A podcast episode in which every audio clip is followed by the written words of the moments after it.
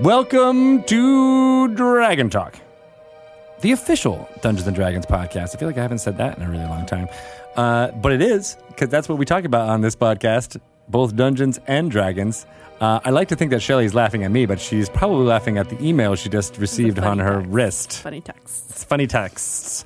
Uh, hi, Shelly. Hi. Are you uh, happy to, to have this podcast going? Yes, always. Always bring Mm-hmm. the energy up. Energy up. I'm so happy to be here. We're all happy to be here. couldn't be anywhere else. Today is the episode where we speak to Wolfgang Bauer Friend of the show. and Megan Miracle. We love her too. She's a fancy editor for Cobalt Press. Woo! Dun, dun, dun, dun. See, Sam Riegel does not have the only uh, ditties that can sell D and D and or tabletop role playing game products. We can do it too. Yeah, and I think we were probably doing it first. Honestly, I think we were. I think so too. That's true. The original. right here. We can do it uh, mostly badly. Uh, See, that's how we're we're different that's right. because we're not good. Yeah, that's Everyone our else is doing it well. that's our little stamp of approval. We're not. That's right. We want, we want to stand out. You know who's doing it good though? Who? Wolfgang Bauer and Megan Miracle. Yep, they just and keep all of. cranking out these books. I know, right? It looks really good. Mm-hmm. The Tome of Beasts, uh, which I will still refer to as, uh, uh, you know, Electric. yes, Boogaloo? Electric Tome of Beasts Two, Electric Boogaloo. Yes. uh, Beastaloo, Electric Beastaloo. Beastaloo. Uh, it is, of course, called the Creature Codex. Uh, it's available. Uh, they will tell you all about it during the interview section. Um, but there's some It other is a fun very stuff. Cool book. popping out uh, for you tabletop role players out there. Mm-hmm. Um, Waterdeep Dragon Heist available everywhere. Yeah. You can play with it. I'm gonna I'm gonna gesture to these things right in front of us that are amazing, such as these gold coins from uh, the uh, Stream of Many Eyes. They are gold dragons out there, and we have our h- Harvest Moon. Um, but I love that that's the opening page of the adventure. That's like the the title page has got the currency. And there they are. And there they are. You can see them. In, what would in that reels. get me in Waterdeep? That would get you uh, well one gold piece. Um, could get you a really nice uh, supper and a bed uh, in a p- pretty well-to-do tavern. That's it. Yeah, One gold piece. yeah, It's like a bre- bed and breakfast. that's a lot. How much is the bed and breakfast now? One hundred and forty nine dollars. See, so that's pretty is good. that what a gold piece goes for? About Oh, I don't know. In a- In a decent, I mean, if, I always if felt you're like it going to was the expensive more. taverns, it would be much more for, Well, for one night. But naturally. yes, Yeah. yeah. where you'd be going into the Sea Ward, Oh. of course. The what? The Sea Ward, Oh, yeah, thought that's like you- the the fancy place. never mind. Don't say it. I'm not gonna say it. Tell him you went there too, didn't you? See, you look at it. the shoulders uh, laughing at things. So good. Uh, the adventure is fun. It's a great way to jump into the world of Dungeons and Dragons in Yes. general, but Wonderful also intro. what's going in Waterdeep. And there are tons of ancillary products around, including these miniatures from WizKids, which have a bunch of characters. Uh, named characters, not only just monsters that you can uh, thing. Oh, I'm boy. holding Mert the Moneylender, uh, and it kind of looks like Chris Lindsay if you squint your eyes, which is awesome because he played Okay, it at this. the Stream of Many Eyes. Uh, you're holding a Devourer. This is horrifying. That was one of Sean Woods, uh, a concept artist here. That I think was one of his first uh, drawings that he did here on the team. He looks like a gremlin, kind of, Yeah, with like a with a quado. body coming out of his guts, Because he devoured it. Get it? and it's coming out again though. I believe so. Yeah. Are, is it alive? Mm-hmm. Is it alive? This would be a good Halloween costume. Oh, yeah. It's Halloween season. If somebody recently had a baby, yeah, right. they could just wear their baby. Shelly S. Pumpkins. that's, that's what your costume is going to be as. I'm the only person in the whole world that didn't think that was fun. It, no, it uh, it tickled me mostly because my friend was one of the skeletons. Uh, Oh, really? Yeah, it was- I went to college with him, uh, so that made me laugh uh, a little bit more than I would perhaps normally because I could see his movements and it made you know I was like, oh, I remember him doing weird stuff like that. Uh, It was like his training for this very moment. it's true. What if he was dressed up like this guy? Someone tweeted uh, that we should recreate that scene with me and Pelham being the skeletons, where uh, uh, Chris Perkins, uh, Christopher S. Skeletons, which uh, That I might actually think was funny. yeah, that might be funnier. Yeah. yeah we'll see. It wasn't funny. It's always about the way the people you know, right? Um, might not like Tom Hanks. So uh, there's nothing idea. super Halloweeny with uh, Hmm. Waterdeep Dragon Heist, although there is lots of stuff you can Devourer. do in the fall. Yeah, that's true. And Um, it's seasonal. It There's is very seasons. seasonal, right? Yeah. So uh, Jarl Axel Banre uh, is someone you could possibly Banre. meet in Waterdeep Dragon Heist in autumn, and if you're interested in that character, well, have we the novel for you? Tell me. because Mr. Bob Salvatore, who we had on the episode uh, a couple of weeks ago, uh, Timeless is out in stores right now. It's it's I won't- it's a timeless novel. Yeah. I mean, it, Aptly you could read named. it at any point, and it's a in- good, but it's a good place to start it's a very good place to start. if for some reason you haven't read any Right. Salvatore novel. Yeah, because it goes back in time. It is timeless. Uh, kind of like this podcast, this intro. We're very bad at keeping track of when time occurs and if travel. it does or not. Uh, I don't. If it, I mean, if it really occurs, I don't think it's real. fake time. It's totally. I cast time stop on this conversation. Um, but what was uh, where, where was I going before that whole Jarl part? Axel. Oh yeah, Jarl Axel. He's in Timeless uh, as well as. Uh, busy. Drist Duerden and Zacnophane. Uh, you get a whole bunch of information about those uh, characters. Um, so if you're interested in that character for Dragon Heist, uh, Timeless is a perfect way to get more insight into Jarl Axel and what he's all about uh, as a young man Wonderful. in Menzoberranzan. Nice. Nice. Endless Quest are a bunch of awesome books. There's four of them written by Matt Forbeck. We also had him on the podcast very Yeah. recently, but they're out in stores now. They are pick All your four path, of them. pick your path books. You can choose one of uh, pretty iconic classes. Yep. So wizard, rogue, fighter, cleric, and they delve into Dungeons and Dragons lore um, with little decision points that you can make throughout them. Uh, and uh, there's ton- tons of fun. We keep getting more and more people finding out about them. Vincent D'Onofrio. Uh, Yeah, what tweeted was up about with that, that? and was like, "Let's work together, I Matt know. Forbeck." But like, what do you want to do? I know. What was that? What Right. was the end result of that? Th- th- I- I we were saw all it. just like, "Hey, this is We will- cool. This is that's- cool." We support this idea. Exactly. Yeah. So- I think Mike uh, Morales was like, yeah, let's do this. Let's work together. Uh, and then I was like, Deborah and Wall, I know you work really well. You know, and they're in the Daredevil Marvel Cinematic Universe things together. So I know they at least know each other. Uh, uh, they have uh, uh, expressed love for one another on these social medias. And Deborah is a very good dungeon master. Could get him in uh, to a game, no problem. So that's Mm-hmm. All super right. cool. Yeah. All right. Um, and it all started from Matt Forbeck uh, uh, tweeting He's about a connector. the amazing Endless Quest books. So All right. I love it. I'm gonna pick you a should path go- right to making this relationship happen. right there. Don't don't pick the Turn wrong to path. Page 92 and oh look. Oh, look. Vincent's in a game. Everyone's dead. oh, I mean, yeah, right. The, the That positive was- one. I said 92, page 92. Okay, I sorry. I Yeah. heard 82. Oh, wrong one. Don't go there. awesome. Uh, speaking of four classes that you could choose to be, Dungeon Mayhem is a card game in which Yeah. you do exactly A that. D&D card game. There are four different uh, classes. Yeah. Uh, so it's barbarian, wizard, rogue, and Paladin. paladin. Paladin. Leah the Radiant. Mm-hmm. Yeah. There was a fight in my household uh, this weekend uh, because both of them wanted to be Leah the Radiant. Oh, no, you you better bring home two games. So you Oh. can have two Leah. I wonder what would happen with two Leahs playing against each Did, they- other. did we playtest that? Leader of the playtest, Shelley Mazenoble. the game's broken. No. Our playtesting was for not. No, but it's super fun. Uh, Fiona and I played for a good, I want to say, forty-five minutes. Really? Uh, yeah, we played two games. Uh, a little bit slower because there was eating and other things going on than it would be normally. Um, but Yes. she loved it. Yeah, she dug it, and she got she played. No, actually, we played three games. So we played two games with her as the barbarian.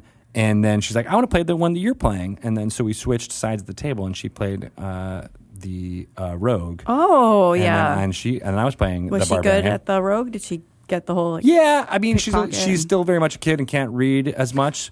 Um, As so much. She was very much Can just she like read pi- at all? No, Oh, okay, good. like, But wait, she my can- kid is falling behind. I mean, she can read a little bit. She knows, you know, but whatever. We'll we'll, we'll Just like the New Yorker and stuff, the real simple stuff. right? she knows the New Yorker cartoons. that are Quinn's out only there. like at the Atlantic. It's kind of Oh, sad. man. Jeez, you gotta get spend some more time I with that kid, please. know. I know. work on it. dark. Get him reading the Endless Quest books. Um, but he did. She just picked like the art that she liked. She's like, "Oh, I'm going to do this," and Yeah. I was like, "All right, well, that yeah, sure, you can do that. Let's see what happens." And then yeah, it, it was super fun. We Fun. won. I think we basically split the games, and Oh. uh, yeah, it was great. So that comes out November 16th in stores everywhere on that date. It's a great uh, just taste of what it's like to Yes. play Dungeons and Dragons. And Very find quick out games. if you have a store near you. Go see if they're having a Dungeon Mayhem launch event And if they're not, ask them to. and ask them too, because then you could walk away with some cool giveaways. what kind of Yeah. giveaways, Shelly Mazanoble? Just some like cool stickers and posters, and just the art is so Yeah. cool and cute. Who did So- the art again? Mm-hmm. Kyle Farron. Kyle Farron is so good. Follow him on Twitter. We should get him on this here podcast. yes, we should. He loves Yes. to Well, maybe we'll do that closer to the launch in November. That'd be fantastic. I would. I want to pick his brain. Yes, Yes, and eat it with a chopsticks. and some fava beans. And a Yo, nice that Chianti. sounds yummy. It is Halloween, so I can make a horror It's movie October first. So, references. Can I just- oh wait, I mean it's not. It is generally going to be the month of October when you're listening to this. Yes. Okay. Um, can I just say one thing? My No. wife made like a. We were talking about something that was really delicious, and she did the.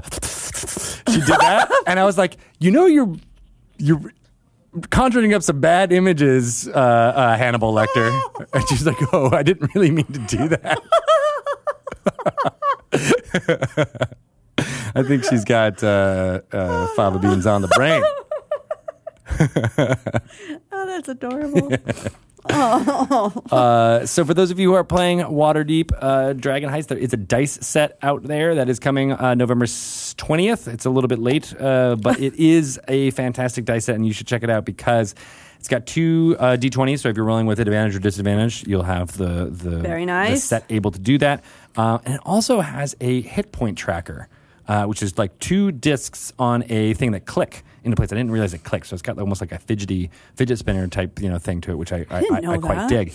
Um, yeah, but you can track uh, uh, hit point totals or any kind of That's so number. cool. Yeah, and it's great, and you can set it on the table and it displays in front of you. that's included in this. It's included in the dice set. That's yeah, very cool. so uh, jo- check that out in stores uh, when it will be there on November 20th. And also in November, there's so much happening lot. in November. Uh, Guildmaster's Guide to Ravnica comes out. We'll be talking a lot more about the lore uh, from that, uh, Yep. as well as uh, a new show, The Broken Pact, What? will be debuting October 13th um, here on the Wizards uh, of the Coast Twitch channel, twitch.tv slash DND. this? Uh, Dungeon Master Ruben Bressler, uh, along with uh, four amazing cast members, uh, are going to be playing through an adventure set in Ravnica.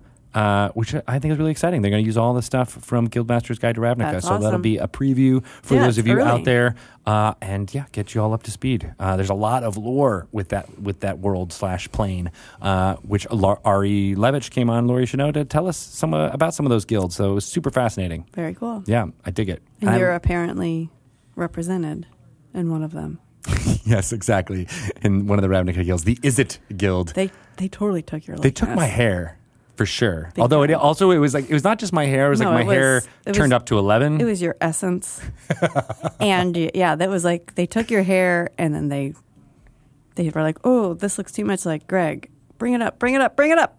Now he'll never know it's him, they brought it up. but it's you.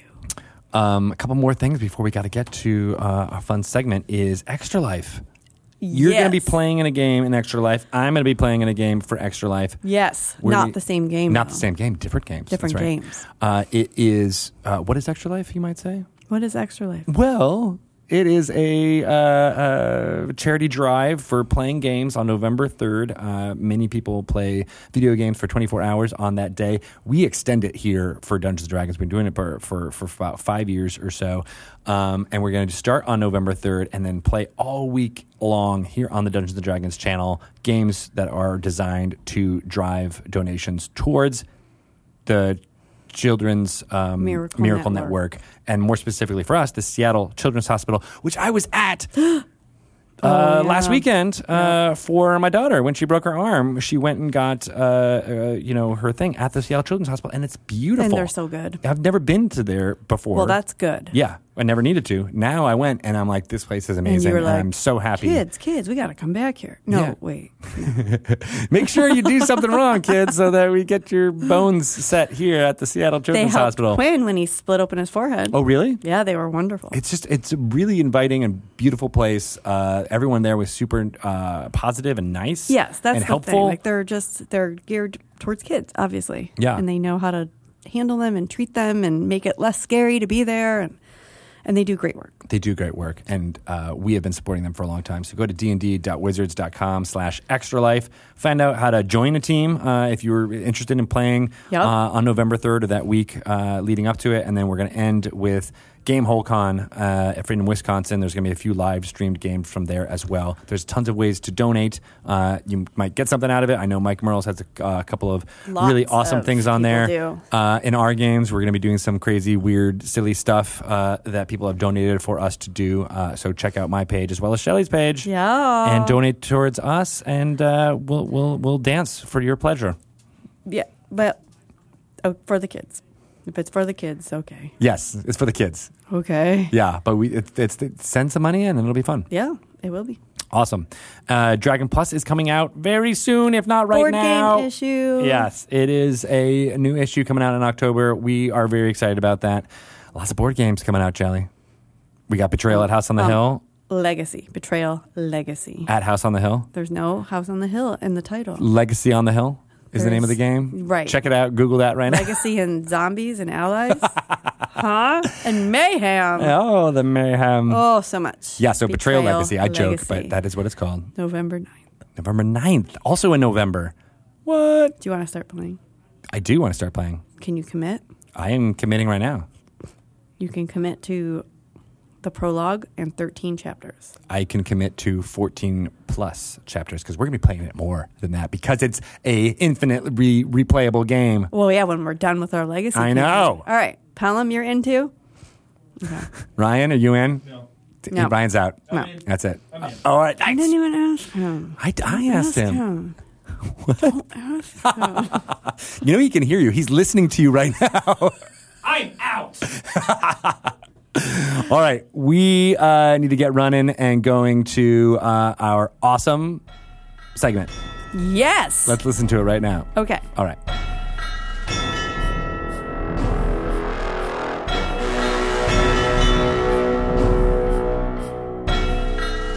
Welcome to Lore You Should Know. I am Greg Tito, and I am joined this week by none other than Ari Levitch. Hello. And today on Lore You Should Know, where we usually talk to Chris Perkins about things from Dungeons and Dragons lore that you can use in your game or for your own entertainment, we are going to talk about what's coming in Guildmaster's Guide to Ravnica, which is a whole new world not to quote Aladdin, uh, but uh, it all involves a city uh, on a plane of Ravnica uh, in which 10 guilds kind of rule the city uh, and share things there. And uh, last week we talked about the Selesnya uh, and the Golgari, and today we're going to talk about Izzet and Simic. So, Yeah. Um, so is it and Simic are uh, if you look at the guilds as as kind of points of view, or they all have the kind of their own point of view. yeah. Um, the Izzet and the Simic are the two kind of more science minded guilds that uh, yeah they're interested in kind of in discovery, but they do it in very different ways. Um, these are two of my favorite guilds. In fact, every time I take a guild quiz, I end up in one of these. so like those cosmopolitan, like, what would you be? Yeah, if it- yeah. yeah. You end So- up, uh, the sorting hat puts you there. Yep. And even though I want to be more gruel, and I'll talk about that uh, at some point, uh, but these are the ones I constantly get sorted into. Um, so the Izzet are, uh, first of all, a guild that are, um, the guild master of that guild is Niv Mizzet, who is a many millennia old dragon.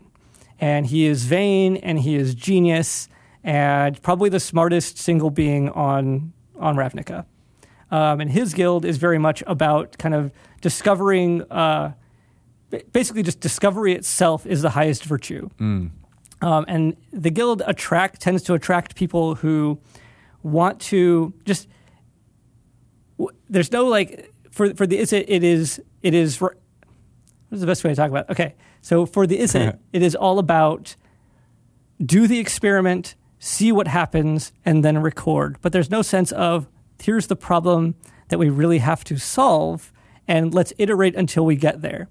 They may start there, but when if an experiment uh, that is meant to teleport someone away ends up, you know, just recombining their molecular structure in some in whatever, they'll simply say, "Well, that's now what this thing does," and they'll just keep going from there. So they'll tend to uh, the the more explosive, the the higher energy uh, the experiment, the better to them. They pers- sense of personal safety or for the safety of others is is always kind of a backseat to just what are we going to discover? What are we going to uh, find out here? Um, so if you if is it very much appeals it appeals to me because of just I I'm a, I tend to be a reckless D and D player. Okay. So when things start to get a little a little slow, You're the uh, instigator. yeah, I could I could instigate, and it's all in the name of science. So uh, yeah, so they they tend to be the most magic heavy of the guilds. So if you are if you are into uh, uh, if you want to be a wizard, if you want to be a sorcerer, um, these are very much uh, right in is its wheelhouse. Or if you want to be like an eldritch knight, if you're one of the kind of guards of their laboratories, or or you're testing out some experimental equipment, then uh, that that's very much kind of where is it is uh, will thrive or it- where that that will, will be the most appealing thing to you as a player if you are interested in that kind of thing. The is it is for you Yeah. if you just want to stir the pot uh, or And one there's of a the lot- guilds. that and, does there's- that. and that is an archetype of of spellcasters, you know, across all properties Yeah. really. That like they're the ones who just fire and forget, you know, blow it up first and uh, you know clean it up afterwards. Yeah, and, and and it's really cool because uh, one of the things that the Is It uh, get is they work with they have this special kind of alloy, this metal that they have developed called misium, named for Niv Mizzet. Of course. Yeah. Yep. And um, this is this uh, is a very very strong substance, and so they uh, they'll they'll build a lot of kind of magical they'll build a magical apparatus out of this in order to be a conduit for their magic, and they use this metal in a lot in a lot of their uh, experiments.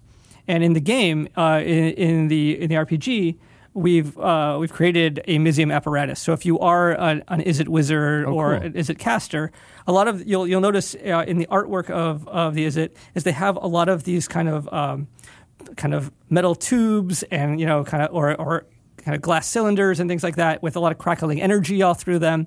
And so we decided to turn that into the Mizium apparatus, which can be their arc- arcane focus, and it allows them to do it allows them to manipulate. Uh, uh, raw magical energy to uh, pull spells that they might not have prepared. So Oh, okay, cool. So they augment their magical Yes. powers with science. yes, and with with kind of the hope of fostering some recklessness, just just to see what happens.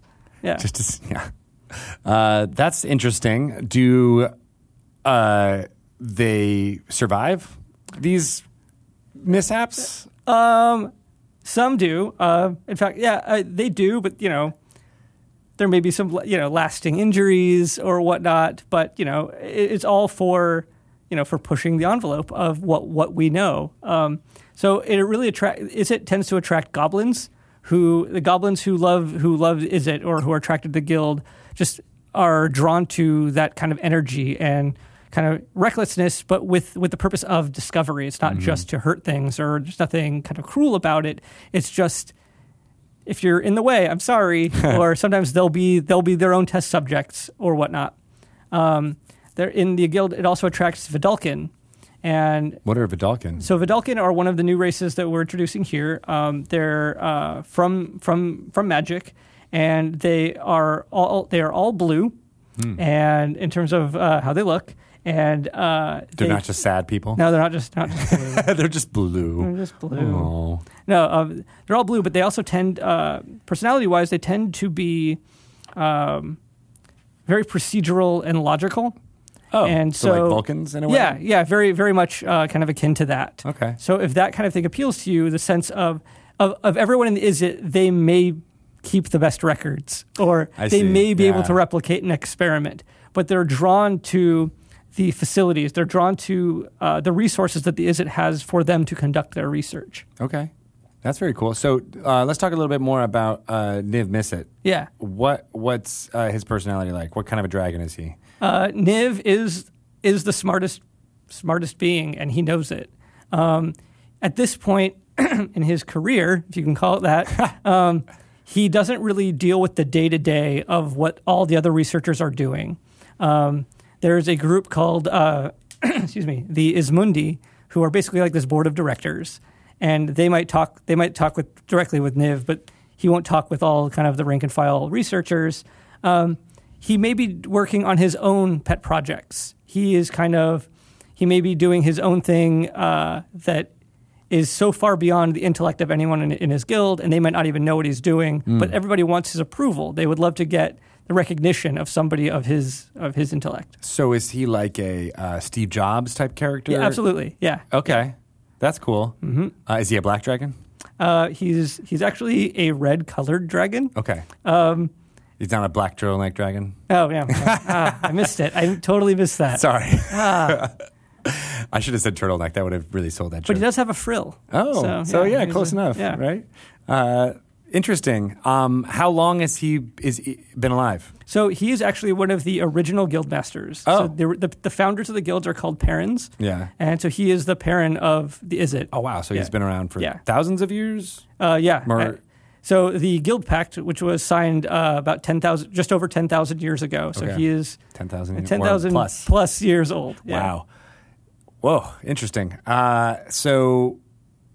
w- It's it's a character in the Is It Guild might have a higher chance of meeting this Niv Mizzet, but most likely this is a figure that is not going to show up in anybody's game. Uh, so it, it really depends. So if you do something that um, is is genius enough to warrant his attention, Mm. then you, then you might get an audience with him, um, or yeah, I mean, or if you disrupt if you disrupt his plans, you know, you For may, his yeah, experiments. yeah, you may you may uh, be uh, He could then Co- turn into a villain pretty quickly. yeah, and so he's there are stat blocks for all the guild masters um, in in the book. So that's a really exciting thing. Oh, And, okay, cool. Um, Niv Mizzet is a very powerful spellcaster who is also a very powerful dragon. So, um, yeah, you don't you don't want to get on his bad side. Is there uh, draconic shape shifting in magic?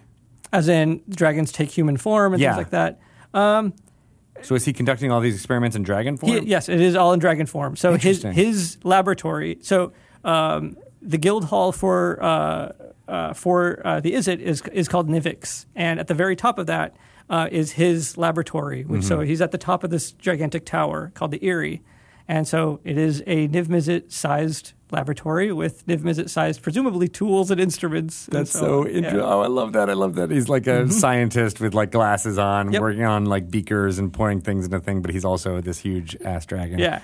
That's so cool. Is I mean, is he as big as an ancient dragon would be in in D&D terms? Uh, probably not that big. Okay. uh, but he is a big dragon. Yeah. Interesting. Great. All right, cool. And then, uh, yeah, we kind of already talked about like what the, the normal members would be. Uh, they'd be wizards, sorcerers, things, people Yeah. who have that that, basically that need it's for knowledge. All it's it's researchers, it's their attendants, and it's the people who guard those facilities.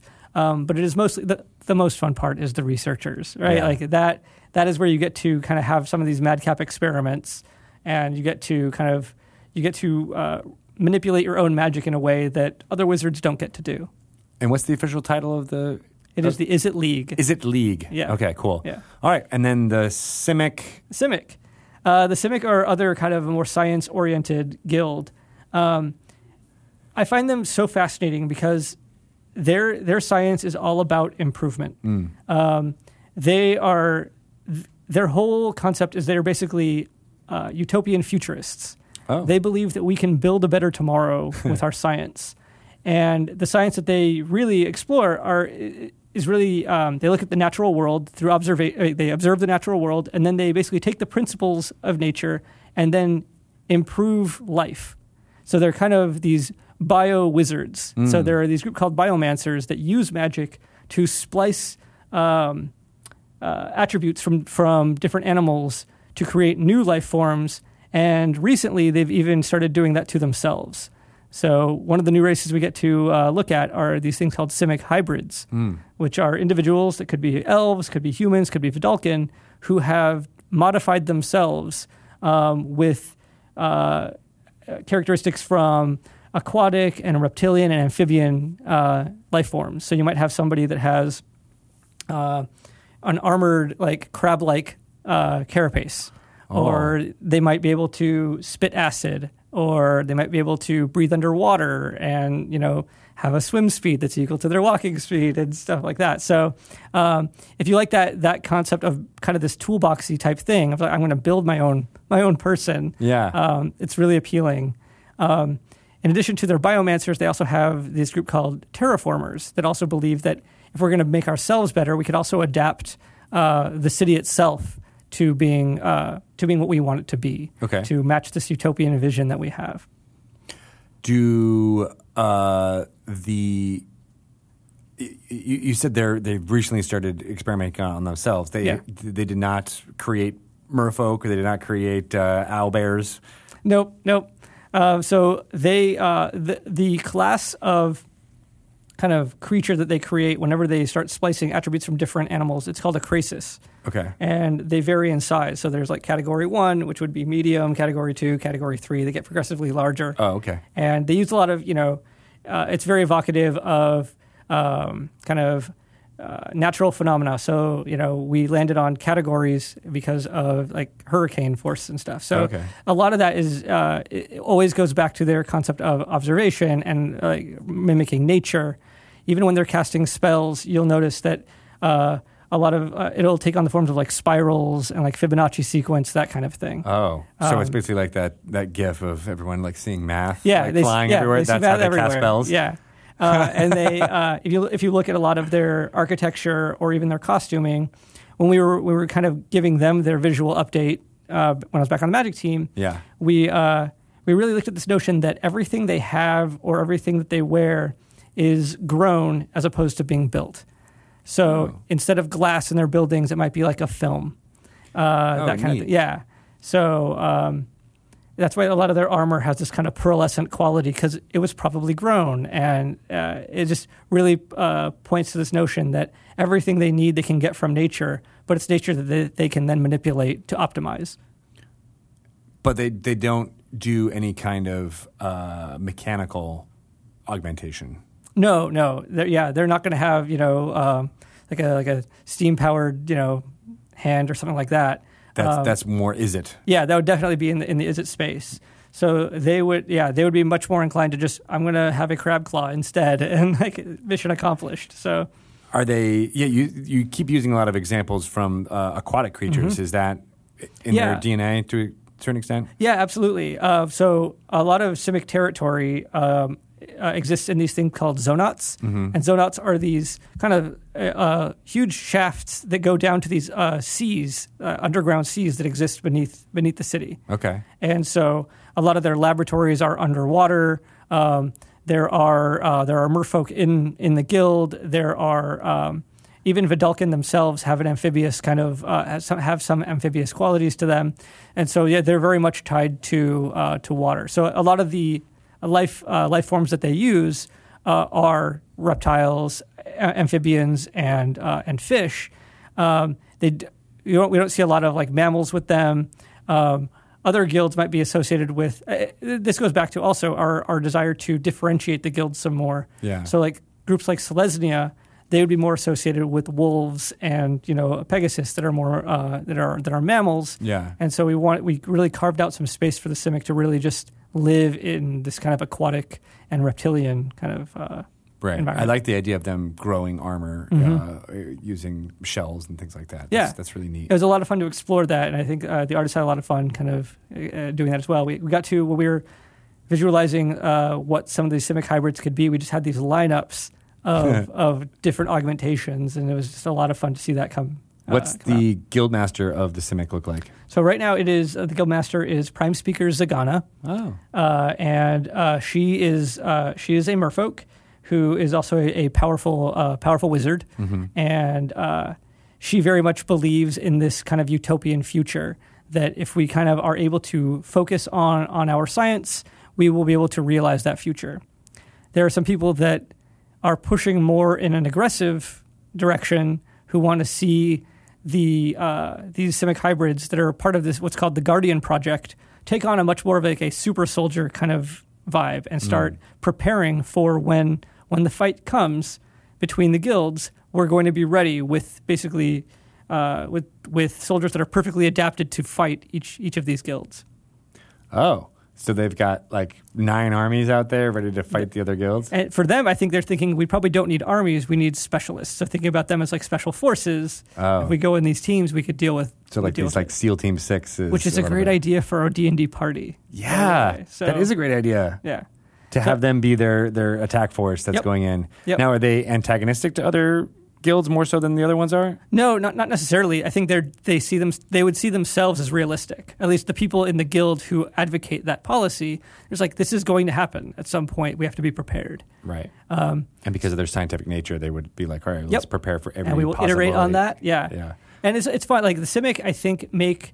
A, g- uh, and is it as well because of the, their kind of science? It's it, they play in some of the tropes with like science out, that can get out of control. Mm. So you could imagine um, campaign uh, antagonists where an is it experiment blows up half a block and now uh, you know you might have this lingering magical effect and now you have to like evacuate people while dealing with this issue or the simic you might have one of their giant crisis get loose, loose. and now you have to go deal with this or you might have a you know a squad of these you know guardian project super soldiers who have gone rogue and now you have to deal with them Yeah. so they, there's so much that they get to uh, lean into their science to provide awesome villains and awesome playable characters.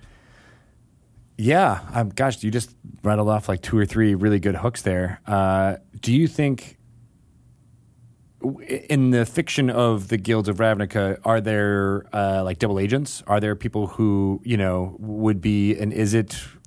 In, uh, absolutely. in name, but then is kind of getting into the Simics and figuring out. Yes, um, that usually lives with another guild. Ah, Uh, well, that's a and- perfect segue into Yeah. uh, Mm. So us that- talking. that's the Demir, and that's literally everything I know about the Demir. And All right, uh, well, you have to kill everyone listening to this That's it. podcast right That's now. so, um, Excellent. All right, very cool.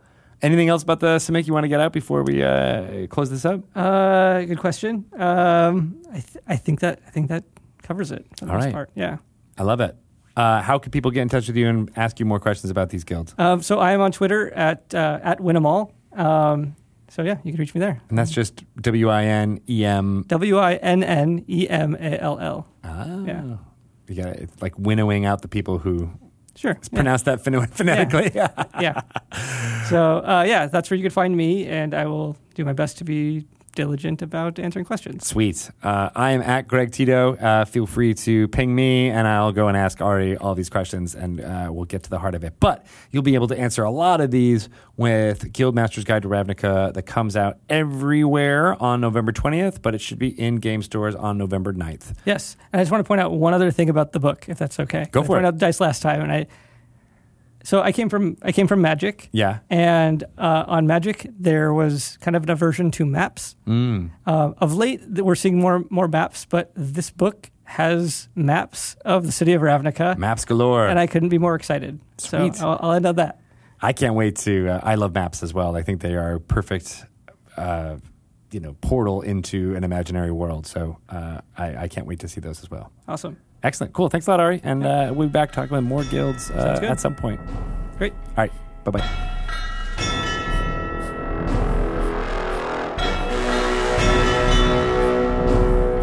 Wasn't that a really good uh, interview, Yes. John, John Pelham Green?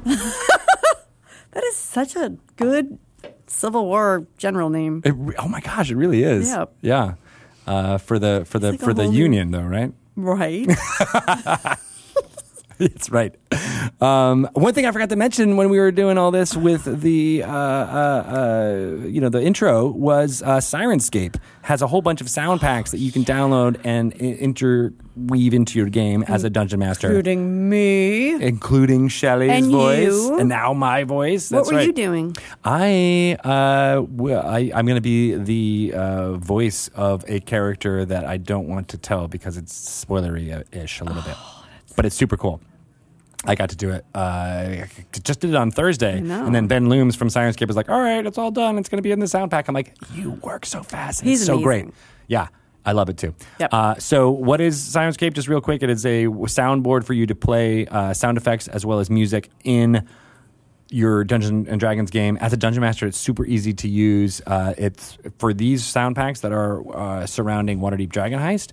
th- It's broken down by chapter, so even just like the locations that you're on, you can just be like, "Oh, this is what it sounds like," and you just click a button, and everything kind of changes That's so cool. uh, immediately, and there's there's specific sound cues. Uh, if you don't want to do any of the read aloud text on your own, or you want to use some of the Wizards of the Coast employees uh, doing the read aloud text, you can because Chris Perkins Uh, is in it as Volothamp Gadarn. Um I don't think there's any lines from Mert uh, the moneylender, but uh, uh, Chris Lindsay was there for the recording. Uh, and as I said, I do something, you do something. There's a bunch of lines in there that uh, are are able to be used as well. So tons of fun. Oh, that was so fun. Rudy Rutenberg did his uh, Dernan uh, as the Really? proprietor of the Awning Portal, which is super cool. Yeah. Love it. Love it too. So go check that out. It's out uh, in stores. In stores. It's online now. you can download it there. Uh, and then also Beetle and Grimm's uh, Pandemonium Warehouse Yeah. coming out this month in October. Uh, I believe, and it uh, is a uh, uh, Dungeons and Dragons adventure in a box. Anything you could possibly need to play uh, and play it well. They got real props uh, like the coins uh, and things that we've been talking about, uh, as well as a badge uh, of the watch, some other really fun artic- artifacts blown out. The adventure itself is, is cut up into a little booklet, so if you're running one chapter, you don't have to have you know have the book cracked open. Maps, artwork. Tons of great stuff, miniatures, everything you need to run a Dungeons and Dragons campaign. Handouts, it's all there. That's awesome. Yeah, so check that out. Beetle and Graham's Pandemonium Warehouse. There's only a limited number of boxes left, uh, the Platinum Edition. So go check it and uh, get it into your game for when it comes out. Okay. All right, that's the last of it, I think. Oh, Let's get to our amazing interview I'm with so Wolfgang excited. Bauer and Megan Miracle, all about uh, the Creature Codex. We have two amazing people. You can see them. Too. Yes, they're real. Oh, yay. here. Thank God. uh, we have a friend of the show. Friend of the Mm-hmm. show. We'd like to say that over and over again. mister Wolfgang Bauer. Yay! Yeah, I'm happy to be here. Thank you. you. Literally do have to put the microphone in your in your All mouth. right, It's I the will only talk way. right to the mic. Like three inches, and you can move this around. This is really cool. Yeah. All right, fine. Yeah. Brian likes when you move it around. Yes, he's like that's what they're for. He does. Really? We ordered them seriously, specifically. Right? Tell him. You have the freedom He's to not do Mike. He it. can't tell us. uh, and then also joining us is uh, Megan Moracle. Hello, Yay! Megan. Good to see you again. Also becoming a friend of the show. Uh, yes, I guess. On that- her is way. that- She's on her way. that's how we make friends in this day and age. We're like, now you're a friend. Do you want to be on my show? I friended you on the show. Yay. That's not how this works. Uh, so, uh, of course, you guys are working on stuff f- from Cobalt Press. yes, we are. Are you, I I think that's what you wanted to talk about, right? Or do you just want to we can talk about other stuff. Uh, so let's just jump right into politics. Yeah, let's do it. oh God, no! Let's open with that.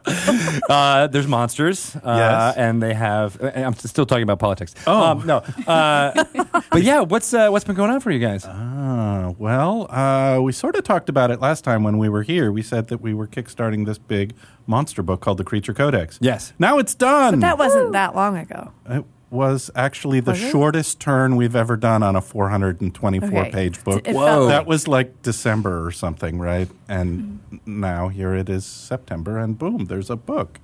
We worked for a year in advance before we launched it, and And they're just ready to go. and so we were ready to and go it faster. shows. Oh my goodness! Well, that's all Megan's genius. Well, you work. know, I'm looking, I like Not to read me. credits. Oh, and the artists. yeah, And- you want to read the credits? I do There's a like to lot read of the them. credits. let's do let's do a dramatic going to reading read- of all of I'm them. going to read the name of all your playtesters very slowly. There's hundreds of Right them. hours. no, lead editor and developer. There's only one name, there, Uh-huh. and that's Megan's name. Okay. and it's a 400 page book, Uh huh. yeah. and you're smiling. what? Yeah. How? Uh, uh, oh, uh, Wolfgang said edit, and I said yes. What is the what does the developer part mean? oh, okay, so, um, well, especially because uh, for, I guess, anybody that doesn't know, in our Kickstarter, we allowed the backers to submit monsters to us. Cool. Mm. So uh, you can imagine we got a lot of random things. So we only had space for 46 of those monsters. And uh, we had, what, almost 500 people We had submit? about 500 submissions, so we took the top Yeah. 10 percent. It was Right. all good. Yes. Yeah, there were a lot of really good submissions, so it was really, really hard to, to narrow it down. But part of the development in that is that I couldn't really go back and forth with those backers, Yeah. right? Um, so if any of the monsters need tweaking, I had to do that, or I had to get one of the other developers or designers to do that. Uh, so that's part of the developmental process is just uh, making sure to go back, be like, hey, here's a an issue I see with the creature. Uh, going back to the designer and saying, "Hey, can you rework it?" But in the case of the backers, couldn't do that, so then I had to rework it, and then we went through with playtesting and things like that. And then with the playtesters, some of them would bring feedback to us and say, "Hey, we see a problem with the creature," and then we would go through and make those changes. And I did a lot of those changes. So So when you say you couldn't go back to the backer just because of how much time it would take to go back and forth with 46 Oh. Correct, yeah. people, Right. And we had, I think, 10 of those people, or Oh, we 10 had- additionals We had were 10 commissioned. commissions as well. So Sean Merwin, who does a little bit of work in the D&D sphere, Quite a bit. uh, we had 10 people say, well, I just want you to take my idea and have somebody like who can write and be a game designer do it.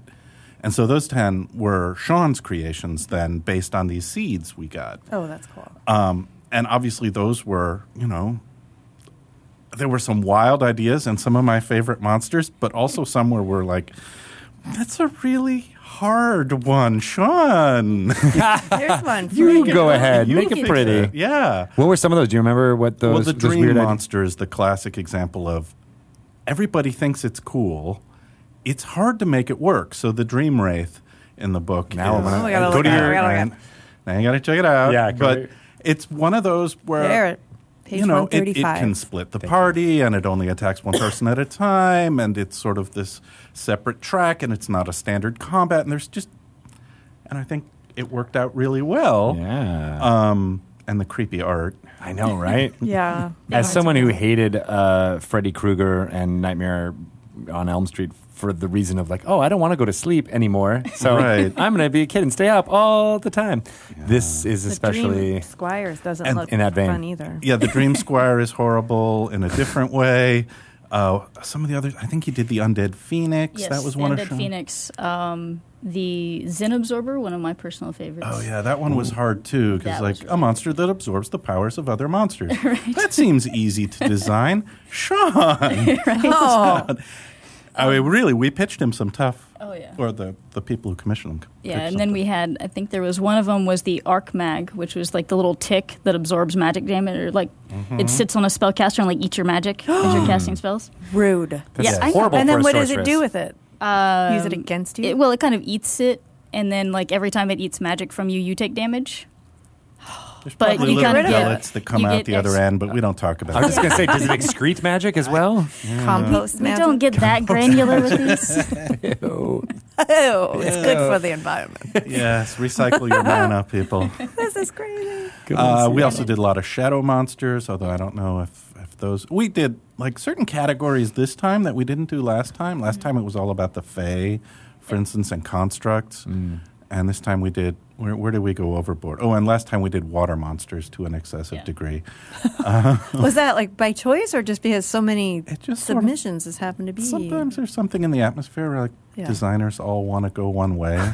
yeah, It's like there being multiple uh, uh, meteorite hitting the Mm-hmm. Earth movies at the same time. It's just something in the air. Everyone said, "Let's do golems." Yeah, let's do I know. that. I was just on the Golem page and I was like, okay, There's there's, like a 10 hair of them. golem. Yes. That's pretty creepy. Cool. yes, hair, blood, glass. Gross. Flying polyp. lesser golem. Oh, for flying the polyp. love of God. You can blame Lovecraft for that one. Yeah, that's creep.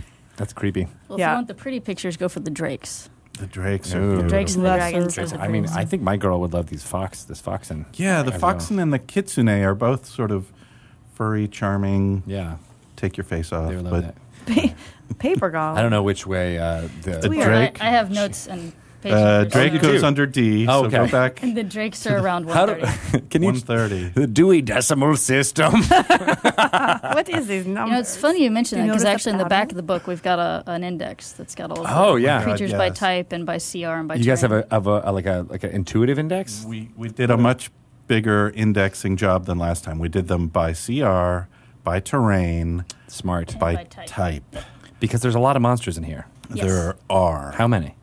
Uh, think? it's not quite 400 because we did a bunch of two page spreads. Oh. Uh, so we're slightly shy of 400, which is the number we hit last time. It was like 402, and now we're at like 395 or something. That's still pretty good though. yeah, Oh, I'm gonna there's say- probably some wiggle room there. Well, that's why we made some room for all those indexes. Yeah, right, exactly. And you can say came up with almost a- 400.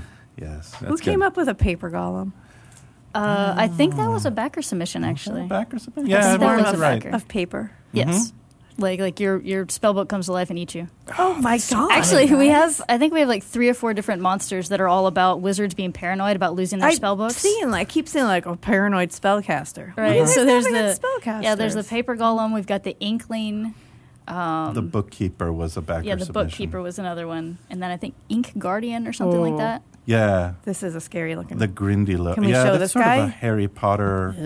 Well, okay, it predates Harry, but Yeah, I was gonna say it's a really the Grindylow's old- an old Scottish myth. But oh, look at his little uh, the weird art face. is just hideous and Uh, Shelly's available to do voices for your uh, Creature Voice. Codex companion uh, sound packs. That you can- There you go. excellent sound packs coming soon. Don't like it. Did you get any submissions from kids? Uh, I don't think anybody gave us their ages. We didn't ask for just feel ages, like that would be but the really thing is, everybody who submitted the the backer monsters, they all had credit cards, so we assumed Oh. a certain level of Legally, they had to be at least 18 years old just Yeah. to, to do that, or they we got did their contracts with them. yeah. They got paid for their submissions That- oh, that is very cool. because you know they, should be. They paid it was weird. you, and then they well, you here's paid the them. thing: it's too late now, but at the time, you could put one dollar into the kitty, and that would let you submit a monster, right? Ah. So I was like, we're going to get like 500 people who pledge one dollar to the Kickstarter, and then there's going to be 500 submissions from people who are otherwise uninvested. And no, it was like 50 or 60 people took us up on the $1 offer. Most people were like, no, my monster's clearly getting in, so I'm just going to pre purchase the book now. Oh. like, uh, we That had to makes sense. Yeah. Disappoint some of you. well, Very cool. So now these are all being shipped out now. Is that They are shipped out now. They've already gone out to the Kickstarter backers Mm-hmm. and the pre-orders, and they're available in the Cobalt Press store online. And they will be in your local game store this September if they're not there already. Um, so by the end of the month, you should absolutely be seeing this. There's a set of pawns that goes with them. Um, we yeah, actually the pawns are cool. the pawns are cool. So like, here's the thing: most of these monsters are stuff that D and D players don't already know, right? Like they haven't been in prior editions. You haven't seen these guys. So where do you get the minis, right? If Yeah. you love to play with a whole lot of them. Um, on your tabletop, you have to fake it uh, with the mini. I hate that. So we did 300 pawns as cardboard cutouts on really heavy stock, and you put them down on the map, and there it is, the full color art, front and back. It's a good idea. Yeah, it is kind of a neat idea to to make it more playable right away. Plus, we did yeah a bunch of NPCs and Yeah, I like cultists and that all too. that void magic. what was it about void magic, Megan? Why why did we have? I, you know, I just edit this stuff. the designers are like, I want this really dark thing, and he's got like an event horizon in his chest, and I'm like, all right, sure. You misspelled something. There you go. All right. Wait, he's got an Playtesters event say that- horizon in his chest? Like that's horrible. yeah, that's about- the, the Void Rack Mage. that Yeah, she's yes, looking at. and Void Racked Mage again. Blame it on the spellcaster. Uh-huh. Uh huh. oh, a Void Racked Mage is a spellcaster whose reckless experimentation has accidentally fused it. That's with a core D and D portal. right there. Reckless experimentation. Yeah. Hello, Owlbear. Hello, hello, every. That was an excellent experiment. Every mad mage gone wrong. Yes, exactly. Come on. It's a big part. It's a big part of Well, it. You got to use that power responsibly, Shelley. I know. Wield or it. irresponsibly and become a void rack mage. I don't want to. irresponsible. I wouldn't be the type of magic user that would dabble in this sort of magic if I knew there. It often leads to unexpected and horrific results. That's all I you would need wouldn't to dabble. hear. You'd go whole Step hog. away. Step away. Yeah, right. Why dabble? Why Lean dabble? into this. I'm going all in. I all want. in. I want delicious magic. Is a Whoa. oh, the Wendigo? No, the spawn of Chernobog. That's not what I expected. oh yeah, Let's show him too. oh yeah. So if you've He's watched a bear with antlers. American Gods, right? Like Chernobog is all over that. The dark Russian god of night and murder. Really a cheerful figure to begin Yep, with. totally. Just like all that, uh, those American gods, they're just they're really just They are. pleasant. Yeah, Oh. well, Well, I guess there's one that was pleasant. Chernobog likes to drink vodka and behead people, right? I mean, that's that's his thing. That's folklore. And his spawn are bears with glowing eyes and antlers. and so antlers. Yeah. What's better than a two-headed cobra? a three-headed. That's right. you went with a three-headed cobra. You know, we did a bunch of animal lords, and then we said we need to give the animal lords cool monster minions, like Ugh. three-headed cobras. Yep. Yeah, so Um, yes. the Queen of Serpents has her three headed cobra bodyguards. Cool. Like you do. Yeah. Yeah. I feel like they're kind of like an a cappella group. That's what I see when I look at them. That's where the snapping comes in. Always we hit the musical number with the animal Always. alert. There's always little theater involved. Well, you might remember them. I, they were big in the Planescape era, right? Animal Lords, 2E, D&D. There was like the Cat Lord, and I forget how many there were. The Cat Lord is the one that sticks in my brain. You just like cats. That's fine. I'm a dog person, I swear to you. No. No? no, I don't think that's. oh, true. come on. There's a monster called the Monkey King in here. Oh, there is really. what? It's about time. Is it a picture of you? Uh, it should be. How has there not been one It- before? it's under I don't know. S for it's semi. under S. Thank you. I He's was not just Mm. an thinking- animal lord. He's under S. He's on their ass. I was gonna point out that Ouroboros, which is is is great to have an actual uh, Yeah. monstrous version of that. Well, and he's fun too because he has this flip where he flips back and forth between like an evil thing and a good aligned thing. You know, it's the life giving and life taking. It's really Yeah, Really just neat like little all switch. fate, Yep, really. you give it, then you Yeah. take it. And this is you as the Monkey King. That's me swinging on a vine. Did, did you submit that one? Is that your submission? I, I don't remember that I wrote that one. No, I think I gave that to Dan Dillon, who also does just a tiny bit of oh, work for Dan Dillon. I know, I Yeah. recognize a lot of these names. That's right. Reddit. Mhm. James Introcasso and James Hake, who I think both did some city book I heard, or, Mm-hmm. Yeah. uh, something about Yeah. that. Small release. Freelancers on the uh, uh, Our fr- Waterdeep Dragon heist. Yeah, and of course also designers in the Creature Codex uh, stable. They did a bunch of good monsters. Nice. Um, Is that how it? Is that how you do it? When you're no, obviously you're getting the submissions from uh, uh, the backers, but then do you just uh, hire on people and be like, here, do whatever you need to do, or do you sign like, hey, these are the concepts, and then flesh them out? Oh, it was some of both. Um, a lot of it was concepts Mm-hmm. like, okay, we need the Monkey King, we need animal lords, we need things to support the animal lords. But in every single case, if I'm going to someone like James Hake or Introcasso or whoever, Dan Dillon, I'm not just going to say, well, Dan, you have to do these 12 and nothing else. I don't want to hear from you, right? paint in the lines, nothing else. Yeah, that's not going to happen. And every single one of those, there was well, here's twelve. If none of the, if some of them don't resonate with you at all, ditch it. Pitch me something better. Yeah. And a number of the designers said, yeah, you know, I like ten out of twelve, and here's my two that I absolutely want to write. Hmm. Um, or you know, here's fifty, and here's three I want to write. Um, so so it's a mix. That's cool. I like that because I mean, you let people's uh, creativity flow. Oh, yeah. on it too, but then sometimes you need a prompt. You Sometimes see it need in the something. backer monsters too, right? Some of them are crazy. Hmm. Uh, the demon maw hydra is a legendary beast, uh, or it has legendary actions. Um, the shark bowl ooze. Shark bowl. ooze. See, that Yeah. sounds like one from a kid. Yeah, see ooze, comma shark bowl. Yes. Oh, Well, giant, okay. yeah. Uh, it's it's Doctor Evil all over, right? Ooh, lots of oozes. there it is. Oh, there it is. Oh, so there's a shark inside the ooze, which looks like a bowl. yes. And I got that just from glancing at the art. So kudos to the Oh, yeah. artist. Giant shark. And if the words "wizard experiment" do not appear in this description, eh, we've done something, something wrong. But this is just the kind of stuff that Again, they're making fun of the spellcasters. uh, I don't Yes, know what's Shelley. going on here. we're mocking them. The giant shark bolt doesn't require sleep. No, No. It doesn't. No.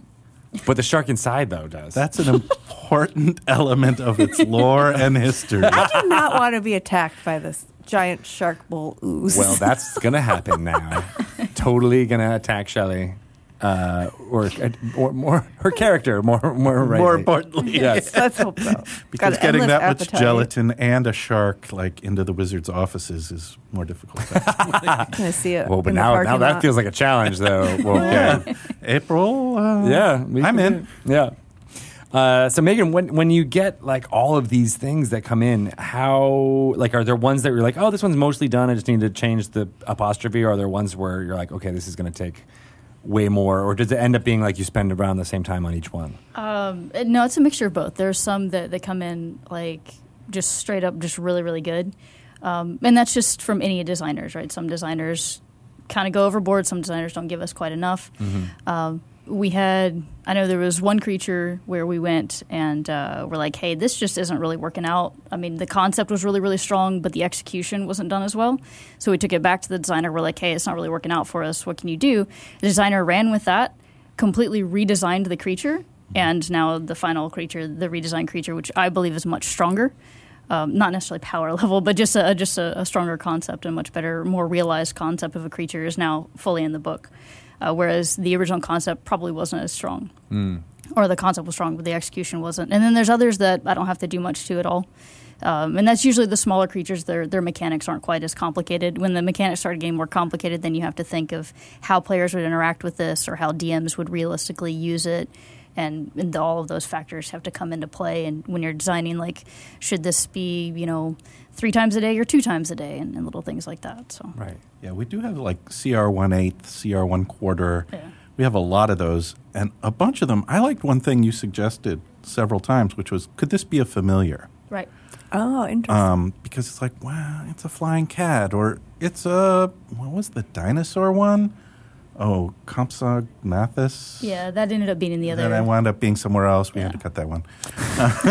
That's the problem when you got so many monsters. You're like, oh, Well- Is your codex. But yeah, we too? we had a, a bunch of smaller creatures that were relatively low CR, and it's like, well, I mean, me personally, I I know my players, and I know if my players see something cute and adorable, they're gonna want to keep it, not kill Mm-hmm. it. for sure. Uh, so then you know, it's it's fun to have small See, ways. we're that you not can always allow hostile to spellcasters. We're giving them new familiars, that. right. Like the Leonino is You're a little gonna cute kill little it right in cat. front of him. well, I, That, that cute happens flying to familiars all the time. Speaks the different dungeon master styles out there. Yes. Yeah.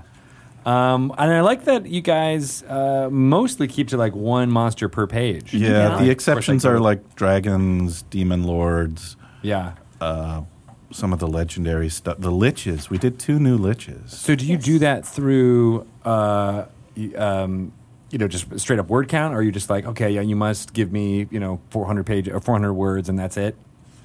Uh, yeah, word count goes into a lot of it to make sure that. And, then there's some creatures that were about two pages, and we're like, you know what, this creature doesn't really need to be two pages worth of text, so we had to cut it down. Mm-hmm. Um, what? Look at page 317. Razor Leaf, I like his expression. Like, he just got caught coming out of the shower. Omar, would My you Oh. doll. like to see Razor Leaf? Did I leave the Ruh-roh. Did I leave the oven on? What are you doing here?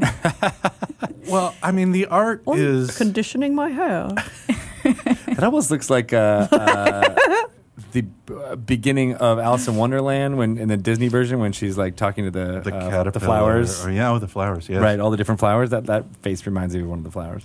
There's a few plant types in here. Yeah. oh, Yes. Uh, the al- alliomite is a cute one, sort Oh, of a yes. fey plant toward the front. I think the art looks very Tony DiTerlizzi. Um, Nice. Yeah, the Alamite is page 13. Page. Th- oh, you have notes. I love Well, that you have a I- cheat sheet. Well, my notes were for ones that I particularly liked. And uh, So- the alumite was one of them. Yes. Elf. Alumiite. Cute. Yes. Oh, Alumni. Ooh, kind of looks uh, like Groot. It does kind of look great. It was one of the I Friend think of Groot. one of the early backer monsters that kind of all the judges latched onto. They're like, isn't that just such a forgive the pun, but it's an idea that's full of flavor to have onion people. Yeah. Uh, so it was just it was a fun little neat idea and it was well executed. So we're like, yeah, sure. oh, this is so. When you're you know walking through uh, a field or something like that, and you see those blades of, Yes. of onion, this is what's underneath them. Correct. Yeah. Yeah. That makes Mm-hmm. and sense. it's low CR, and it fits into like goblin-y, fey, whimsical, Mm-hmm. whimsical except full of stench bombs. And it makes every meal better, really. Yes, really, Mm-hmm. the flavor f- pairs with everything. It brings Yeah. out the soup. you win the fight, and then you have something to eat after. Oh Well, my and the, God. the fun thing about it too is that they're not necessarily evil. They just have their they have their agenda. So it's something you could realistically throw at players that, you know, farmers are asking for help because they're having these issues. Then the players come across it and they think, okay, we just got to go kill something. It's like, well, no, actually, it's a people, right? So Right. now we got to figure out a way to balance between the farmers and we the- are the onion people. right. I love that. Is this a, a heart in his mouth? Yes. Yes. Okay. So the Amut is an old Egyptian figure, Mm-hmm. um, which I thought we did in Tome of Beast, but it turned out we didn't. And so I'm like, well, It's kind of like a turducken. yeah, it's the thing that eats your Uh, heart like in the a Hippo afterlife. lion alligator heart eater. Hippo lion. Put them all in there. yes. After the Egyptians weigh your spirit in the balance, right? A feather in one side of the scale and your heart in the other. If you fall on the wrong side of that, it gets to eat your heart. Okay. That's fair. Totally. And it's tasty. yeah. It's sort of They got to eat. the worst sort of afterlife soul eating crocodile demon. Yeah. and eat souls. It's nightmarish. Yep. So, how did the art work for this? Like, who, who did the art orders and Well, that was all Mark Radel. He's the art director for Cobalt Press. He got for all of these monsters? Yes, for all of these. And of course, the list of art credits is like 30 people long, and there are Magic the Gathering artists on there, and Hearthstone artists, and people who've been doing art for Cobalt Press for years, and a few new ones. Um, and he had to assign and check the sketches and, you know, correct um, all the art when it didn't match the description or, or uh, wasn't interesting enough in one way or another. So he had to go back to all. Of, he was working with all of these individual artists on each of these pieces. Wow, that's a big job. And so it was commissioned over many months. Um, and like all the art, then of course appears on the pawns, it's in the book. Um, and it's, we wanted it all to be the kind of art that you want to go, hey, it looks like this. Yeah, definitely. Right. Right? Not just, uh, this is sort of a field guide, kind of boring, standing there uh, piece. And the artist really came through for us. I have to say, the color is really great. Um, some of them are just way more terrifying than they have any right to be. and and there's moments of cuteness too, right? It's not all super dark and horrible. Like like this Faye Drake is is kind of a cool one. The Fey Drake is very cool. I do like the artwork again. I think my girl would love that because Mm-hmm. she's into all things fantasy and butterflies. Uh, but this bathhouse Drake. Yeah, That's a, another very one of the confusing. ones I really like. Yeah. Well, I like it because it, it felt very Miyazaki, right? So if you like Studio uh, Ghibli Ghibli films, uh, it, it feels like that because it, it's very much like it's a bathhouse, right? It runs a bathhouse. Its lair is actually this spa that you can go to, kind of thing. So Oh. it becomes this more like wise figure that you can come across. Yeah. And I, I just thought that was a really interesting concept. It is a cool concept because you're like, what would a uh, what kind of business would a dragon have? Right. Right. And like, oh yeah, a, bathhouse. bathhouse. Yeah. Seems perfect. it can keep Right. the waters warm. It Yeah. can you know spa like steam. Yeah. And Yeah. if dragons are known for one thing, it's treating themselves. Yeah, Yeah. Right? yeah. Decadence. They They appre- they uh, they appreciate. they like to luxuriate. and have you seen the rates that spas charge these days? It's a steady income stream. right? And it all goes to the Drakes of the world from Canada. Wait, no, that's that's not true. they like really big sweater, sweaters. Yeah. Uh, so yeah, tons of fun stuff in here, and I like that. You know, there's there's. Uh, well, like with any um, monster-heavy D and D book, it's like each one of them tells a story. Like immediately, you want to be like, "Oh, how could I, you know, get into this and use this in my game and get this?" And sometimes they're just like, "Oh, little uh, distractions," but there's a lot of stuff in here that you almost want to build entire campaigns around, Oh yeah. Yes. Yeah. We such as the Midgard setting.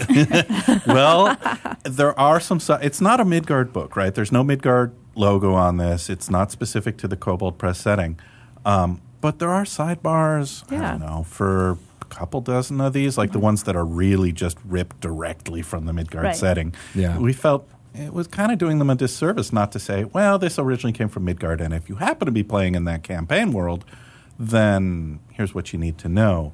Uh, so, for a couple of the the blood mages Mm-hmm. and some of the void stuff where there are specific spells in the midgard heroes handbook something like that Yeah. we offer the straight up list uh, spell list for the Mm-hmm. caster out of player's handbook um, and then we offer uh, a, an alternate spell list if you have access to things like the blood magic list or the void magic list uh, from your midgard books right, right.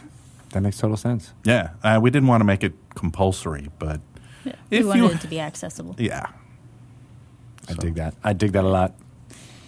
And I don't know if you guys can smell it all over the microphones, but it smells really good in here. It does. It smells I know, like it smells new like new book. books. New book smell. Oh my God! Before Oh, I the forget, servant of the vine. wait, I brought the mysterious box. and I Yeah, I haven't- saw that over yeah. there. Well, yeah, I'm gonna. You were pulling like a J.J. Abrams thing where you're just, there was a box and you weren't going to tell us what was in I it. wasn't gonna see. I don't know if Shelly can see that.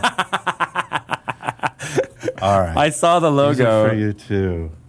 uh, on Twitter. Somebody th- threw those uh, at us. Nice. Are these actual Oh, stickers? These are actual Way. stickers. That's no so way, no great. way. Yes.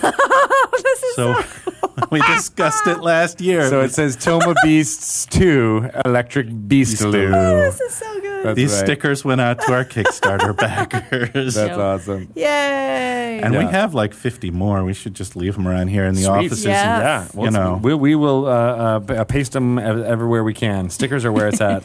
we And had, we loved that that uh, uh, you guys came in and we did- that's so good. That is awesome. that's part of the fun of things like Kickstarters. You can do like. you Oh know. yeah. yes.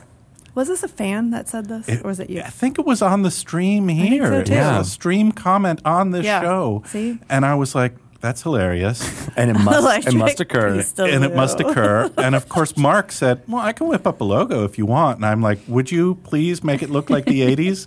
And he did. And he Yeah. did. A- and then I said, well, or some backer said, so is that the real title? And I was like, no. But we're going to give you something. If you want to paste this on the front of your book, you can. You can. If you Cover want. over the real title. Has anyone ever done it with the uh, the collector's edition cover there? I haven't seen any pictures of it yet, but No, I think the collectors, did- it's too nice. It is too nice, it right? is. Yeah, But- that's the thing with the book plates. You know, we, we can put it on the inside at the very least, right? Yeah, Yeah. definitely. Yeah. Put it there. Oh, yeah. Good idea. So yeah, um, that's, That's where awesome. we're we're at. We've got another project coming down the pike in the not too distant future. We're going to go visit Baba Yaga for a while. Uh, She's pretty cool. I hear she's got a Uh, really cool place. uh, Well, she's in there. Good Walks this time around of on year. chicken yeah, legs. her stats She's are here? in the Creature Codex, Nice. And Under we're- Baba or Yak? or- You know, look at- it there she There is. she is. and her dentures. I her- think D her and D irons. statted her up at one point. Too. Yes, like in first edition. So we should have the two of the uh, versions fight each other. Yeah. See- Yeah. Which is the one Which true reigns supreme. Baba Yaga, Well, that sounds like a, a, a Halloween uh, episode or something to do on the stream. Freddy versus Jason. Oh, that's Ooh, a the great iron. idea. Oh, she got a two page spread. I We don't should know. totally do that. I just feel like this, like, kindred connection to her. I don't know. and you're the one who's saying like, why are all spellcasters get this bad rap? No, like, I'm just like, I kind of feel like nobody understands you. You probably just want five minutes alone. My God. She understands you. She needs to get with the servant of the vine over here. Uh huh. 'Cause that's a good monster, right? Does that mean you have the servant iron of the teeth? vine is the happy elf who like it's Who the Jim drinks a lot. Morrison elf. Yeah, Yeah. That's pretty. And or there's a bar brawl. There is. Oh, the yeah, bar that's a brawl good one. was was that a backer submission? I think it was, was. yeah. And it was like all the judges went, "Oh Another yeah, that minotaur. would simplify my life tremendously." Instead of like running 15 NPCs, why don't you make it one set of stats? Oh, that's so smart. and then the Oh, brawl is yeah. like one thing for me to track and I can just be, you know, ah, throws a chair. Ah, it's That's a really good idea. Well, yeah, we thought so. So we, Street you fight. gotta get that backer on your on your I know. pay list. I'm hoping some of these backers show up like in future saying, well, "Here's a query. I'd like remember me from Creature Codex.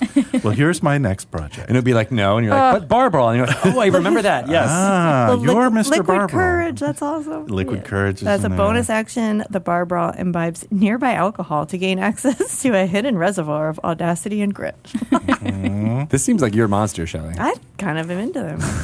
yeah. Yeah, my other favorite one is the weasel that hunts dragons. Oh, I can't end well. Ichneumon. I Yes. C H N. E. Oh. It is page 224. Two, two, four. My other favorite part about it is the subtlety in the art, because the shadow of a dragon is above it. Well, That's cool. I see it now. Yeah. I didn't see It's- it. This is It's like really- mon- this is like Oh, mongoose oh cobra. yeah, It's mongoose cobra, Yeah. except it like. I It's think it pretty goes vicious. back to medieval bestiaries. That's why the name's weird. The Ichneumon is sort of a Latinate name. Hmm. But apparently, medieval monks all were convinced the way to kill a dragon was to find an Ichneumon first. Yep. That's easy. Yeah, of Yeah. course. It will weasel its way into the dragon lair. Take care of your problem. Yeah, Take care it- of your problem. It's Can't it's go one wrong. of my, Good my favorite exterminator. pieces to, to show the subtlety in a lot of the art because the the dragon shadow Yeah. It's so is, good. is there, and then there's a we've got a few other creatures where if you look closely at the art, the um, it's very subtle, just showing what the creature actually is and does, kind of in the background or whatever. Mm. All right, how do you pronounce this name? The one next to it. Ijirak. Oh, the I just Ijirak. spell it correctly. I have Ijirak? no idea. Just make sure the letters. That's are one of the organized problems of correctly. fantasy when you Right. say things out loud for the first time. You're like, is this right? Look at her No, mouth. that actually was something I know, I, the upside down. We had a couple Oh. monsters like where that. we wanted to change Dentata. up the name, right? Yeah, we did have to change a few names because when you said it out loud, you're like, mm, that's gonna. mm, No, I know what people are gonna do with that. Mm-hmm. I, I game with people around a table. That is Yes. not a good one. I had a dungeon master, and you got you guys kind of mentioned a little bit with the void and other things, but like there was a magic that was, uh, you know, you, you felt the taint. uh, in, inside you. Uh, uh, and yeah, The table said, Yeah. Oh, mm, taint magic. Good old taint magic. I'm going to cast taint magic on myself right now. and like the whole seriousness of the moment was gone. Exactly. And he's like, "Ah, I hate You're players. being corrupted by a vile and evil force. No, no, it's over. Give it up. That's why it should have been perineum uh, Yeah. magic. I mean, Sure, Latin word never gets mocked. exactly. My perineum. Oh, yeah. Oh, there's another one. The Gorlean I also really like. oh, So uh, we have 207 is very gross. we have like three different creatures that are kind of the junk creatures. Mm-hmm. Yeah. So we've got the junk shaman. Obviously, he uses junk around the Oh city. God. The Gorling is kind of like what does a necromancer do with leftover parts like fingers and hands and feet? Okay, well he turns it into a little creature that then- Gorling. a pile of hands. right? And then when you attack it, it then just becomes more of itself. And I like that there's a variant. There's a rotten version. if it's not gross enough, if it's not fresh Oh, anymore, right. the gorling's gone off. So it's Gooey, oozing black and and- green. And, What I like about what you guys did with getting the art orders and stuff in here, and you know, obviously the the the, the mechanics, I assume, all work. Yeah, we think so. Phew, okay, good. You were playtesting We, it quite we a had bit. a lot of did. playtesters, yes. Uh, but it's got that visceral connection immediately just from the art of it. And uh, I'm going to tell a little quick story. This morning, I threw away my garbage into the uh, uh, composting machine, like you're in Mm. a composting bin, like you do here in Seattle. Uh, and there was all maggots in there this Ew, morning. where? In my house. Well, not in my house, but like, you know, in the alley as I threw away the stuff. I was Maggots? like, was there's somebody maggots. Gross. throwing away meat in the Somebody compost? must have done it when I wasn't watching. I don't know, but I can't get that image out of my head. There's something so like just viscerally uh, uh, Vile. Are vile you about. inspired? No, I'm not inspired, but I'm looking. yeah, maybe Probably for the Gross. best. Um, if, if you Fire. want to maggot golem. If you want a flashback, you can go to the Plaresh demon. So it's Oh, under yeah. demon Plaresh. It's a that's a Dan Dillon creation, I believe. It's a little worm swarm demon. Damn, Daniel. It's always the nice ones. That's all, yeah, he's such a friendly, well-spoken guy, and then Yeah. you dredge Oh through his yeah, imagination. there's for- your compost bin right yeah, there. see, there Page it is. eighty nine. 89. The colors are nice I don't want to though. see it. I don't want to see it. Yeah, you do. Yeah, you do. See, Ah, it's just pretty Ah, like gross. this morning. Oh. Ah, just like this morning. Yeah. There's no reason the demon can't be a wriggling mass of maggoty worms. Right? And usually they are. You know, that's what they. That's they how they work. yeah, it's they- There's a wind demon a couple pages on, which is really the fart demon. Ah. oh, Too Throw that classy one in to, you know. yes. The wind demon. Yes. Yeah, look saw- at the green gas. And I know when you see it, you both immediately said to yourself, "Well, that's that's Dante, right? That's Canto 21 of the Inferno, Uh, yes, right? absolutely. Yeah. Where the demons Did fart." I say that out loud? Yeah, I mean, your class. Get out of my head, Wolf. And I'm like, yeah, okay, no one's gonna get that reference, but you know, clearly that's what we were. thinking. Clearly, that's what the That's- fart demon was that's my all about. story. And Yeah, this kind of looks like you a little bit, Shelley. Oh wow. I see the similarity. Again, a kindred connection. Oh, we had fun. I feel with you, the wind demons. demon. I feel you. Are you also on Weight Watchers? Oh my gosh, there's no, there's so many points that this person is not consuming. Do you eat a can of black beans for lunch every day too? Cabbage I is do. zero points for cabbage, man. I'm gonna fly away. oh my god, that's so fun. See, so I just love you know this was uh, you know going back to what I said about just having uh, the art be really evocative, and then people flipping through and hopefully be inspired by it. I, uh, uh, I I hope that's what people are doing right now when they when they get this book delivered to them. oh yeah. That was it was a fun challenge with Mark because uh, he's like, no, the art needs to be bigger. We're like, but there's there's words, Mark. He's like, no, no, art needs to be bigger. we don't need words. Uh, The classic Oh, but, yeah. but he- showdown he has between a- the editor and art always. director.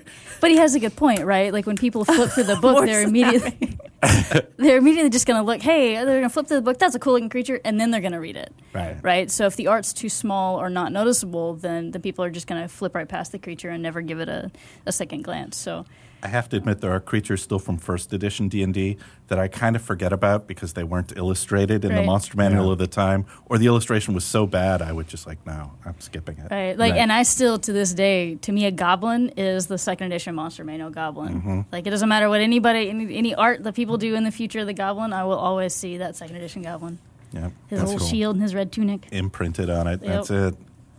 Yeah, no, you're totally right. It almost has like this magazine like quality where you just want to have, like Right. flip through and Yeah. find the thing that, that catches your eye and, Exactly. and and then you're right, delve more into it.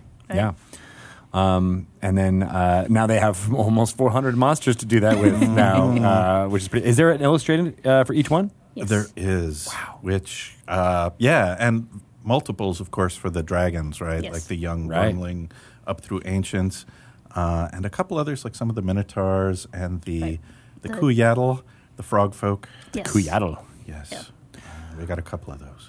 Uh, you said you had a couple things. All right, I've got a two-part question. One is you said you have other things coming down the pike. Oh, yeah, the Baba Yaga thing. And does it bother you when people say pipe? Because I interchange them, coming down the pipe and coming down the Probably pike. bothers Megan. Pipe. No, I just sort of flash on Mario, right? Something's clearly coming through the pipe works. Yeah, exactly. Or the wind demon. It or the took- wind demon. so, um, yeah. Well, I mean, we're we're ready. We're kind of done with this Kickstarter. It's out in the world. Fly and be free. Uh, so it's time for us to move on to the next one, which is uh, Tales of the Old Margrave. It's uh, forest adventures uh, with Oh, that sounds Baba fun. Yaga. So the deep dark forest. What could go the wrong? Forest there? Adventures with Baba Yaga. Everyone's Children's favorite. adventure. Hansel and Gretel. That ended well for everyone involved. Yummy Right. candy. Yummy candy. there will be little huts. there will be forest paths. they might walk around on chicken legs. Uh huh. So we're going to do some of that with just a little Baba Yaga. I don't want to oversell the Baba Yaga part because you know once you meet her, I'm sure she's a nice lady. Yeah, continue that sentence. But not everybody wants to visit, right? right. Some people get scared Some people and run away. yeah. Um, but then misunderstand. Baba Yaga would just embrace, embrace, bring them in and eat them. That's We'll have you mortar for and- dinner. yes. Come Have you for noticed dinner. the mortar and pestle she flies around in? That's like big enough to put like I don't know Humans. bodies in. Yeah. Your bones aren't going to Sure crush it's cool. themselves. oh, good. Well, you're aware then. yes. I've used a mortar She's and pestle. like, she's like, I don't know why that this, this monster speaks to me. I don't know. Just she's that's the one. misunderstood. That's So- exciting. So Poor is that going to grandma. be a uh, uh, an adventure or is it going to be a? It is both, right? It is 10 adventures Ten. at the moment. 10? Well, well, maybe more. Depends on how the Kickstarter goes. Uh, 10 oh, 'cause there's short. Thought 10 stretch was a lot. goals. Yes, involved. all of that. It's always a mystery. Uh, new player races, a little more detail for the bear folk, um, new druid options. We're talking to, oh man, I'm going to show my age here. Dennis Sester, who was the guy who wrote The Druid like in 1976 Oh wow. we found him and we said, Dennis, would you write some druid stuff for us? And he said, mm, Yeah, maybe, sure, yes. So is is he the person who like had the different circles of druid or like the, the, think the that- ranks? Then you had to kill the I think one that, that was dates ahead of you. And back that was the to him. only way you can level up. Yeah, you got to go back to the original publication, which is in one of the little booklets, like book four. Um, Okay. But yeah, we said, What the heck? I Let's love go that. back to one of the founders of the hobby and ask him, So, what would you do with newfangled druid stuff? And he told us. So, So it's something he had been thinking about. He's like I'm, I've been waiting about this for thirty years. I don't know. I think that certain people have topics they love, right? Like if you ask me about ghouls or you ask Megan about drakes, we're going to have opinions, right? And if you ask Dennis about druids, it he's going to tell you, right? It's like, uh, well, yes. He didn't even like hesitate. He was just like, well, Oh, like I'm fifth in. edition? Yeah, I've played some of that. Sure. Done and uh, done. Nice. You excited to uh, edit the edit the crap out of that? I am always excited to edit the crap out of everything. Nice. Is it going to Take be those uh, words. this many pages? Hopefully not. It won't be as many. Uh, it will be less pages. It's in two volumes. There's a game master book and a player book. Oh, okay. So two books. That's So not two that books hard for you to. and to one edit book then. is actually not Megan's book, and the other book is probably Megan's book. So we'll see how that works out. Sweet. You didn't, you didn't just suddenly get two uh, uh, books of work uh, thrown at you at once. Simultaneously is hard. It is very Yes. hard. Yeah. Yeah. Uh, you're speaking to the, the team, well, not us, but the other members of the We team see- who basically I just mean, we did see that other people in the last doing month. that. Two books out in. Uh, Yes, uh, in- I don't know how you did that. There had to be two whole separate teams in separate buildings. You'd right? think. mm, You but would. no, it's just the same team. It was. It's like, am I in Waterdeep A or Waterdeep B? I can't remember. or I am. At, are we in Ravnica? Uh, uh, all Mm-hmm. Or at the same Ravnica. time. Yeah. Yes. Oh my goodness! And Eberron, you guys have been busy. There's a lot. There's a lot coming down the pipe. Go again down the pike, the turnpike, the Just road. say coming up. Coming up down the pike, There's a lot coming up. coming around the corner is this Baba She'll be Yaga coming pipe. around the mountain. So this the alternate cover. Yes. How do people get I that? wanna show- This one you had Is that- to pledge on the Kickstarter. Okay, that's for the Kickstarter. Uh, we have like maybe 10 extra that we'll either give to charity auctions or Hmm. put on the Cobalt Press store someday if we have like one or two spare. But yeah. well, no. this is a beautiful cover too. It yeah, I was is. gonna say the art is gorgeous. on That's that. Craig Spearing. He does a lot of Magic the Gathering cards for you folks. Hmm. He is a talented person. Yep. Yeah. And he loves his undead, and you can totally tell You can tell. from uh, from that cover. That's the the Hierophant Lich on the cover, as a matter Yep. of fact, which I wrote, and uh, I said there should be a way to terrify players with liches before they're like level fifteen or twenty. there should be. Right, there totally should. So I said, let's make a Hierophant Lich and let's make it like CR nine. Uh, we bounced around on that CR. I, I- I think he's around nine. Maybe he's a ten. and it's just like a, a lesser lich. It's a lesser lich, except it's more Lesser a lich. divine lich. instead of a wizardly lich. Because, you know, you need a shortcut. If you're not going to be an arcane spellcaster making your own phylactery, you need a dark god basically saying, Your work isn't done yet. Keep it up. I will make you a lich. And Is you will that con- your job on this project? Yeah, pretty much. Done yet? I am the dark god of the creature codex. There's a hundred more monsters coming in More. this book. More. Sean Merwin. More. Mark Radel. We need more art. Megan. Make it so. make it happen. yeah, wow. must I could create- really, yeah, I could be into that. Sure, give me some some liches and some killer art directors and butt kicking editors, and we can do you know another one of these in two years. That's how it works. That's pretty much how it works. Yeah. Well, uh, it looks good. I really love. Uh, beautiful. I'm, I'm excited that uh, uh, people are now getting it in their hands, and uh, and uh, you really already listed all the ways for people to uh, Yeah. potentially buy it. But But when Right. will it be in stores? It will Soon? be Nowish. in stores Nowish? Mm-hmm. pretty much nowish. Okay. Um, it's like on trucks around the country. we sent some to Canada. It's going places. Wow. this is in Canada too. Worldly. Yes. I Whoa. know. We love our Canadian friends. You're going all international. We are Yeah. this time. Let's say we have a lot of Canadian designers too. yeah, we do. John Sawatsky, for one, he's Canadian. He'll admit Mm-hmm. Yeah, to that it. makes Microsoft Word really Did you just out him? I think we outed him as Canadian. But were we not supposed to? no, I think he Ah. just Okay. posted on the interwebs about his attendance at SAS- Sask Expo, I think. Sask Expo, which is, as you might think, in In Saskatchewan. Saskatchewan. So, you know, yes. Only Canadians go to hell. Americans don't go to Saskatchewan. I'm sorry. it's just not a tourist destination for most of us. but that's because there's the inspiration of a lot of these monsters is in Saskatchewan. the Wendigo for sure. Yes, absolutely. and the King Kobold. And the Wind Demon. Because all they have is beans there. It makes perfect sense.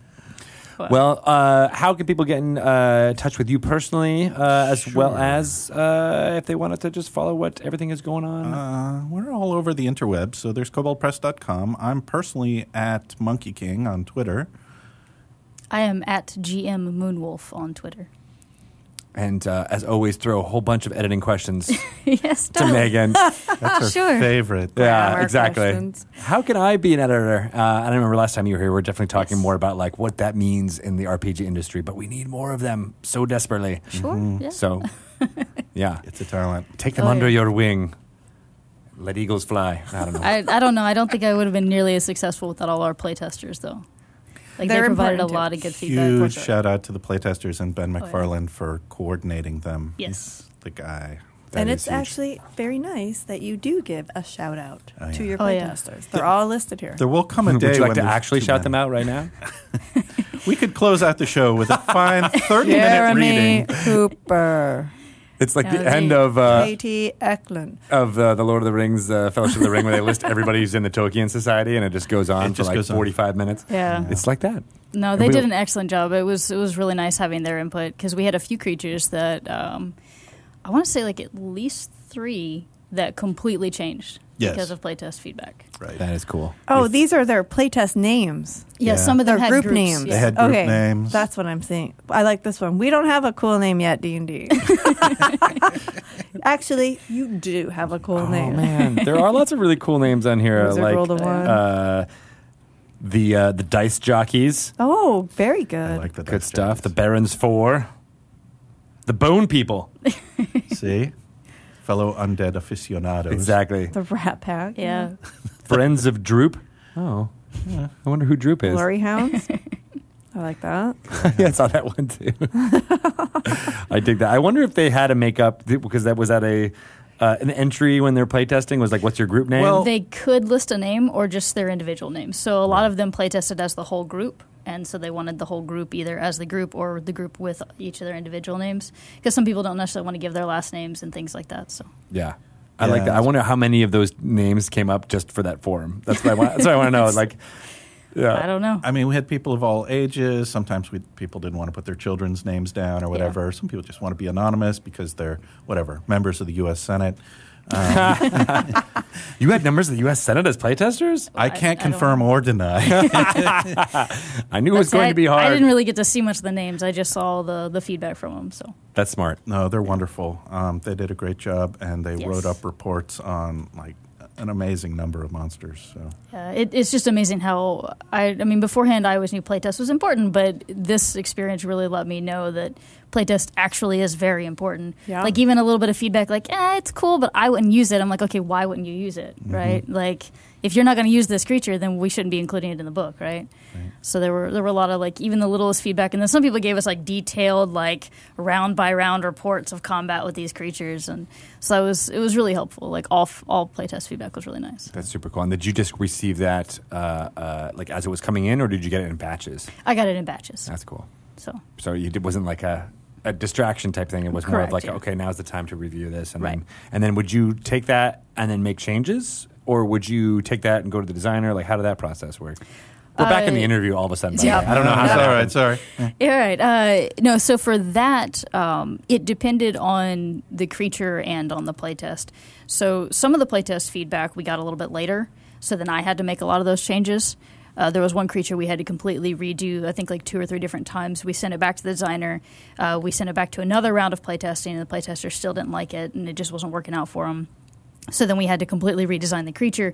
But at that point, it was really late in the process. So we're like, okay, well, I've got to do it because we don't really have time to go back and forth with the designer or anything like that on it. Um, so, and then some of them were just like little tweaks, um, small things like, hey, I don't think this is the correct CR. And it's like, yeah, okay, all right. So your CR two people couldn't handle a CR 10 thing, right? You know, Uh, little things like that, messing with some of the numbers. It was a bunch of different different types of feedback. But it, did- Yeah. and it all kind of went through through you and that process, right? Which is- exactly, yeah. And so some of it went back to the designers, but most of it ended up being things that I had to end up changing, Yeah. just because the playtest feedback came in a little bit later. Yeah, that's super cool though, because that's like a you know like that's a huge part of of this process Yes. that you know it wouldn't work if it, you didn't have all that in your head. Exactly. Yeah, It was really good to have all the feedback. I loved it. How long was the playtest? Uh, Um, we did it in waves, Mm-hmm. uh, so we did batches of creatures. I think the first packet went out March, maybe. Yeah, it all happened like pretty that. fast. March of this year. Yes. Yeah. It's crazy. Well, because the the It's almost Kickstarter ended. September. The Kickstarter ended in like, January. the first week of January. Okay. We sent out the first batch like the first week of March. Right. And every month there was not like March, think- April, May. I think so. I think it was every month we sent. So the playtesters About and 100 a month. kudos to them. The playtesters only had like four weeks to playtest the stuff and get back to us. Right. Very dedicated. So and they wrote up reports on you know multiple monsters per group, and we just gave them as much as they would report back on. Right. So sweet. yeah, No, I love I it. love it. Oh, Chris Lockie's on here too. Oh yeah, he Yes. wrote all the the mythos monsters, the Lovecraftian kind of ones. Oh, Super dark. sweet. There's a night gaunt and a hound of Tyndalos and uh, the flying polyp you saw earlier in all its beauty. Damn you, Chris Lockie. Oh. That's Yeah, so creepy. He did lots of creepiness. Um, and I think he has he has a little adventure coming from Cobalt Press this week uh, called Black Sarcophagus. Mm, as- That uh, sounds dr- happy. drink the red liquid, shall yeah, you? exactly. Yes. It's like, well, yeah, all right, let's do that. It's it's a little PDF thing, um, and That's cool. Yeah, it's I hard. wonder if more people should do that. Like, kind of take things that are in the the, the cultural zeitgeist, and because we have digital publishing, is so fast, Right. Right. We can actually turn that around and get it out there while it's still in the in the conversation. Right. Of course, what we're talking about the black sarcophagus thing that was discovered in Egypt. Yep. What, like over the summer, two months ago? Yeah, it was about a month ago, maybe. Wow. And it just kept rattling around, and then what? Yeah. The, the They horrible opened- it- cheese was discovered not long after that, right? Oh, I didn't. I don't know about the Some cheese. ancient moldy cheese in Egypt, a five thousand year old cheese. Oh, and yum. some people said, "Hmm, well, you've got a red liquid aged in it. really well. Cheese. What are we gonna like? No, guys, just no. Didn't someone drink the, the red liquid or No. something? I hope not. Yeah, I, yeah, yeah. So in the bottom of this black sarcophagus, there was this red, like almost bright red liquid, uh, and they were trying to figure out what that what it came from and what it was. I think the reason Chris Lockey decided to write about the black sarcophagus is back in the Tome of Beasts, he wrote a monster called Sarcophagus Slime, Mm, which you may remember because the picture is a black sarcophagus with red slime in it. Like, how did you know, Chris? Weird. You knew years ahead of time. Those mummies, they totally stole my idea. That's what he's thinking. That's what he's thinking. Those Yeah. darn mummies. Three, Four thousand years ago, they ripped him off. Jerks. Yep. Mummies are jerks. They are. Yeah. Everybody knows that. Yeah, it's true. And now, though, everybody listening to this podcast knows that. Thank you guys. Uh, once we got more into talking about playtesting stuff, my li- like eyes brightened up, and I wanted to learn more. So We're recruiting you for the next playtest. Yeah. Excellent. You get your Thanks name. for having us. get my name in there. I love those friends of the show. Me too. They're good peeps. They really Yeah. are. And they do good work. Are you going to have any uh, Halloween themed peeps in your house? Speaking of peeps, Probably. yeah, some My dad orange, likes to send them to me. some orange uh, peeps. Do you know how to harvest a peep? How do you harvest a peep? You got to slice open the package, let it get stale. Is that and true? then you, that's called the harvest of the peeps. In my family, anyway. the harvest of the peeps. Yes. because you like it har- like it. You got to little have bit a stiffer? stale peep. Yeah, yeah, yeah. yeah. Really? Yeah. See, I find that kind of gross. No, I They're will, like- I'll bring you a harvested peep. Actually, the harvest should start pretty soon. My dad and I send them back and forth to each other. I love that it's called the harvest because it feels like you're going out on you know in Stardew Valley and Yep. harvesting your crops of peeps. Yeah, we found because he's we do it at Easter, obviously as well. There's Yeah. an Easter harvest. and a fall harvest. he's in Florida when when it's Easter, and peeps don't. Whoa, peeps don't harvest that well because it's very humid. Yes. So it's. I'm sorry if you're in Florida, it's difficult for you to be able to harvest for a- many a peep reasons, but mostly properly. because of the peeps. mostly because you can't harvest a good peep there. yeah, But we can do it here. that's right. Yeah. Also, there's alligators. I've heard. Yes. Yeah. As and well as hurricanes mosquitoes. and mosquitoes. They're basically sturges. But they get Down there. sea turtles, Oh, that's and they're so cute. We really like sea turtles. They'll bite your head off, but they're very cute. If you don't mess with their eggs. Have you ever seen baby sea turtles run towards the ocean? Oh yeah. it's so cute. It is like one of the cutest things. And then you like see like swoop, shh, you know, like birds come and get them, and like one out of ten survive. But that's why there's people there to escort them into the sea. have you done that? Have you been a no, escorter? I'm never there at that time, but I've seen videos. Of, I have seen videos too, it's very, very wonderful. and heartwarming. It is because Yeah. people. I like. I like to see people helping animals That's true, Yeah. especially turtles, and turtles. Yeah, animals, and and, seals. turtles. If you go to Alki Beach, you can see the seal sitters. Are there seals there now? Uh, I don't know what their season We've is. gone to Alki Beach. a cou- It's a beach here in uh, Seattle, um, but I've never seen a seal. I've seen a seal like farther out, but never Mm-hmm. on the beach itself. Well, become a seal sitter. All and right. They'll call you. I'm And gonna they'll say, sit- We have a shift from three in the morning until five in the morning. Can you come watch the seal on the beach? to protect it from Everybody oh from like and things like and people animals. Oh, Mhm. I, I, Seal can see that. sitters. I want to be a seal sitter. It's so cute. That is very cute. Yeah. Um, I feel like I want to be. Uh, I, I like we're talking about this cute animal talk because uh, the large 'Cause of portion of the, the- orna- interview yeah. we just did with Wolfgang was about like I do feel demonic like and terrible We things. need to cleanse the palate. a little bit. That's why we're doing it that. feels a little bit nicer right yeah. now. Baby seals, Don't hurt them. baby sea turtles. Yeah. The bathhouse Drake was pretty cool though. That was that was not necessarily the No, yeah, that was. cute, but it was. Uh, There was a lot of cool ones in there. And Yeah. I like that a lot of them were from the community. I do too. Yeah, people design it up. I like yep. it. I don't know how Megan edited that whole thing. That is a lot of work, but she is a trooper. She is. Yeah. Good stuff. Thank you to uh, uh, uh, both Wolfgang and Megan for, for dropping in. It's always a pleasure yep. uh, to have face to face folks.